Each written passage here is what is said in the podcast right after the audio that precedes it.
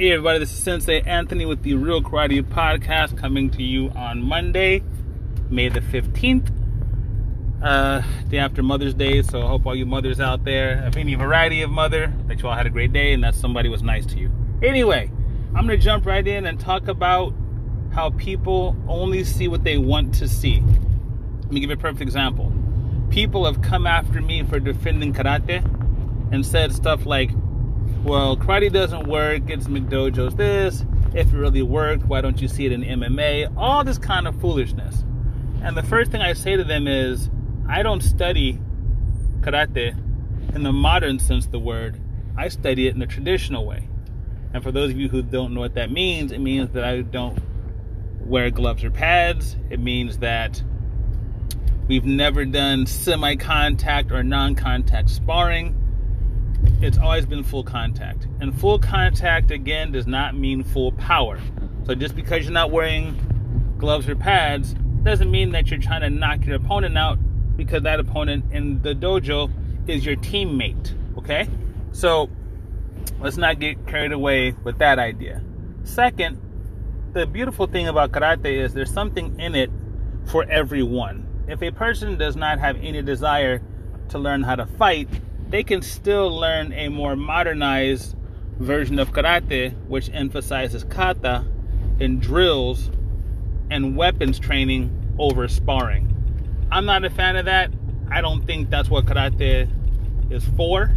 But you know what? I am not the karate overlord and I can't decide how and why people take karate. So, you can go all the way from the no glove, no pads that I did and the popular styles of Kyokushin, Enshin, Asashihara, um, all these kind of offshoots from the knockdown hardcore karate, all the way to the no contact weapons training and all this kind of stuff. Now, regardless of how I feel about that, that exists.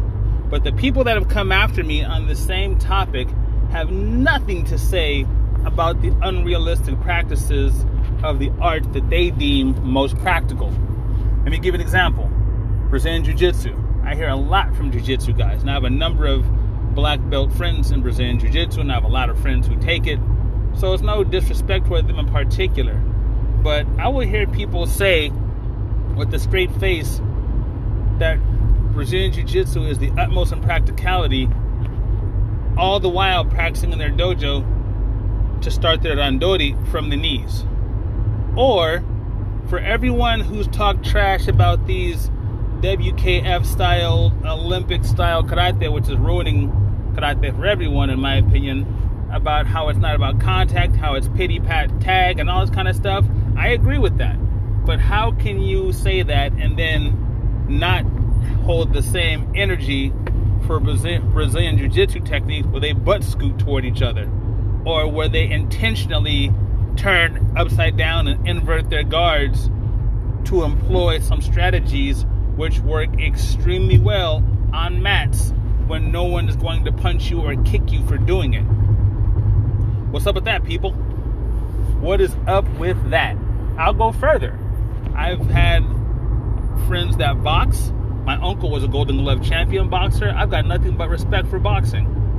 But for you to think that you're going to go out there and throw those multiple strike crisp combinations with your hands unwrapped in the same way that you do with your hands wrapped, you know that's not practical.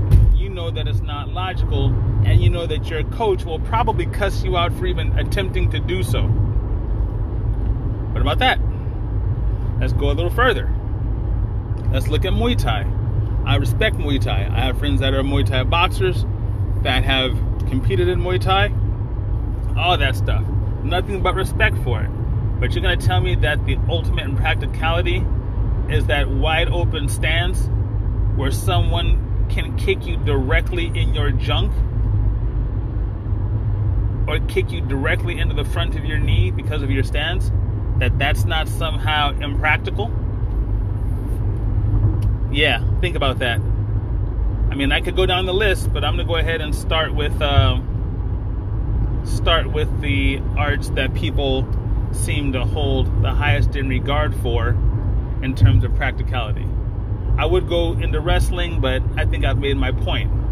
People see what they want to see.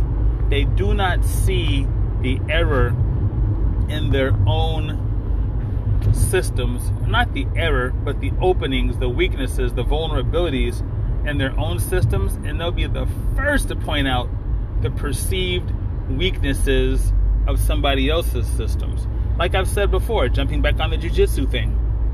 The reason that sport jujitsu has evolved so much and the art, the self defense art of jujitsu has not, is the guarantee that you have a training camp, um, certain time periods, a referee, mats, all of those things are what keep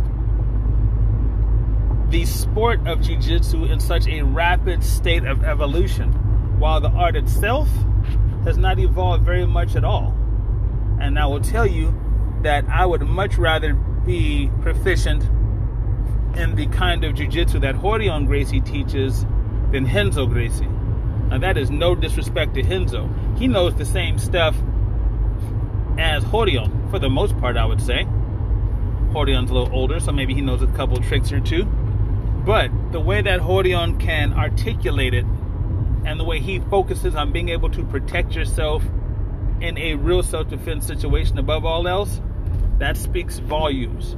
Look at the way the Gracies from the old school would achieve a clinch, the stance that they used, that little flicking front kick as a distraction. That's a lot different than going the sportified route and thinking that you're going to shoot a double leg takedown on somebody on concrete. I believe Renzo did that once and cracked his kneecap. Now, Renzo's a tough son of a gun, so he did what he had to do anyway. But using the tried and true method would have been a lot safer for him and his knees. So, when you are looking at an art, don't look at the most watered down, sportified version of that art as if that is the totality of the art itself. Okay? I can't tell you how many times I've had to explain to people that bunkai and oyo, the breaking down of a kata and then the use of that analysis in a real self defense situation, is the essence of traditional karate. If you look at some of the more modern evolutions of karate, it looks like someone who's been lit on fire and they're jumping around because the emphasis is on aesthetic. Emphasis is on how it looks as opposed to how it works. If you look at the old Okinawan karate and their kata, it looks like a fight. It looks like you are absolutely damaging a person. So don't allow yourself to get caught up in the idea of of what your art does so well but is a glaring deficiency in other arts because I can assure you it's not what you think. I respect all arts. I respect people's practice of their arts and I even grant myself a little allowance for the fact that people that want to take a martial art for non self defense reasons. Now, to me, that's a bit uh, that's a bit much for me on the day to day. But again, I'm not the overlord of karate, and it's not my place to tell people why they should and should not take karate or any martial art. But just make sure that the perceived weaknesses that you see in the arts around you also exist in your own. And I could name the weaknesses of just about any art if I studied it long enough or if I was being critical.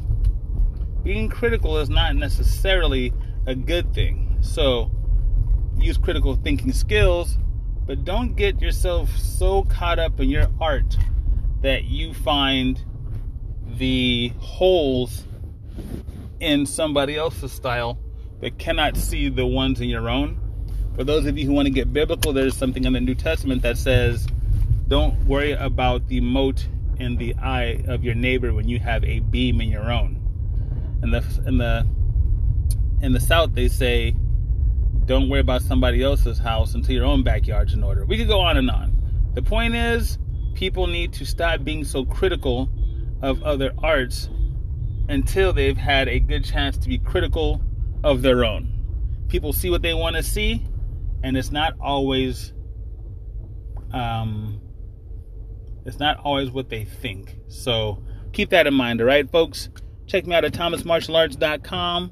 I'm on all the places that matter in 2023 anyway. YouTube, Facebook, Instagram, Pinterest, TikTok, LinkedIn, all that stuff. Just thinking like 20 years, people will be like, what? Anyway, but beyond that, the most important thing, please be kind to yourselves and each other.